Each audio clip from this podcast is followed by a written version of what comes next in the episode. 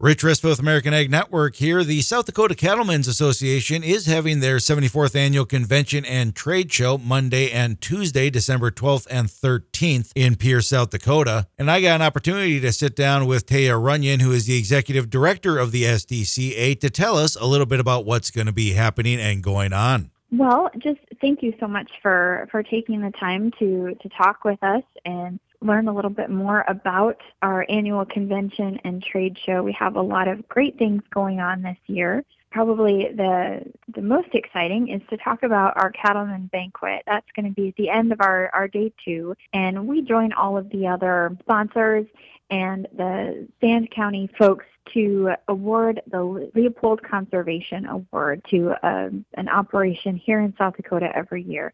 And this year we're going to be honoring the Bean family from up in Veblen. And we're also going to be hosting our own award ceremony for Cattleman of the Year and Friend of South Dakota Cattlemen. So that's going to be really exciting. And then followed up by our auction where we've got some great items that's going to be both live and online. We have uh, DV Auctions hosting that for us. So people from anywhere uh, will be able to bid on those items through the online option as well as uh, at the event. And then we just have some, you know, fellowship and a time to all get together with fellow cattlemen. There's some live music, and it's just it's a good time to catch up with each other, learn from each other, um, and talk about the things that are important within the industry and our families. So that's going to be happening day two, day one, and uh, during the beginning of day two, we have a lot of great educational programming taking place. We're going to be focused on technology and cybersecurity, but with a, a strong focus on some of the practical application things that our producers could take home and implement uh, right away. You know, there's a lot of exciting technology on the horizon, but we really wanted to talk about what are some of the maybe smaller things that people could do right now. And so we're going to be focusing on everything from utilizing cameras to RFID tags, some of the feeding software like Precision Beef and Mesonet uh, weather stations that'll help people have the, the data they need to make smart decisions within their operation. So we'll be talking a lot about technology. And then we have a keynote from Ashley Podrosky as our keynote speaker. She's going to be talking about cybersecurity and how to keep all that data safe. We collect all of it through these programs, but how to manage and keep our data safe and use it responsibly so that there's no unintended consequences there. So we're really looking forward to that. And then we have a few other guests from our National Cattlemen's Beef Association. Uh, Colin Woodall, the CEO, will be joining us to talk about some of the, the things happening in DC and across the world, really, when we talk about international trade and marketing. And then Todd Wilkinson is the president elect. He'll be stepping into that role of leadership with NCBA this coming February. And he's from here in South Dakota. He's one of our South Dakota Cattlemen's members and former president. And now he's stepped into that role of national leadership. So we're excited to have him here and have him representing not only South Dakota but the beef industry on a on a much larger scale as well. Outstanding. Uh, that was a great list of uh, everything going on for Monday and Tuesday here of next week. So, folks want to get a hold of you guys, if they want to come to the convention, how do they do that? Where do they go? What's the, uh, you know, if they're not signed up quite yet, are they still able to uh, get involved? Yes, absolutely. You can pre register at sdcattlemen.org or uh, feel free to just come straight to the event and register on the spot. I should mention also we have a couple of uh, educational seminars that are taking place on day two as well. There's four different seminars that are taking place that attendees have the ability to attend.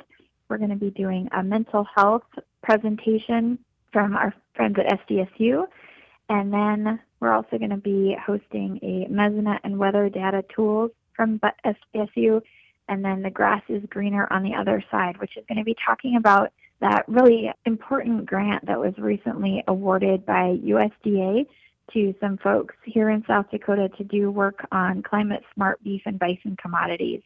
Uh, so we'll have uh, people from SDSU, AgSpire, and Buffalo Ridge Cattle Company coming to to talk more about that that research and what they plan to do that uh, producers can take advantage of and participate in. And then finally, we'll have a CattleFax market update. We have a presentation uh, from the folks at CattleFax. Outstanding. All right. Well, so that kind of wraps up uh, what's happening at the convention here. Now, we've got a new farm bill that's going to be put into place here next year. Are there any topics that you guys are looking to see put in there or taken out or, you know, massaged in any way? Yeah, the Farm Bill is a really important piece of legislation for our producers and for for agriculture in general. Uh, throughout the year, starting last summer, we've been engaged in various roundtables with our state representatives, our, our folks in DC, and we also uh, had a roundtable with um, Representative Thompson, who was recently uh, appointed to, to run the, the House Ag Committee.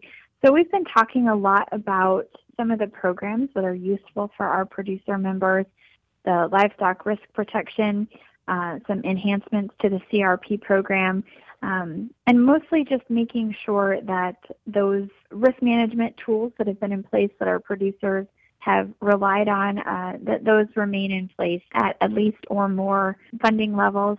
And then we've talked a little bit about the non-insurable crop assistance program, the NAP program.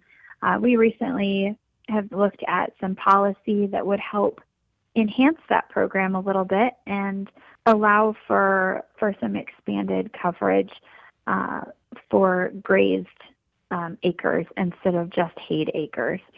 So that's something we've been working on, and then just you know encouraging them to to work on staffing within our FSA and NRCS offices to keep some of that institutional knowledge and the, the staffing levels to provide those services and assistance to our producers. Well, outstanding. You know, we're well. It's a big bill coming, and uh, hopefully everyone gets kind of what they're looking for and in need. Anything else you'd like to let us know today?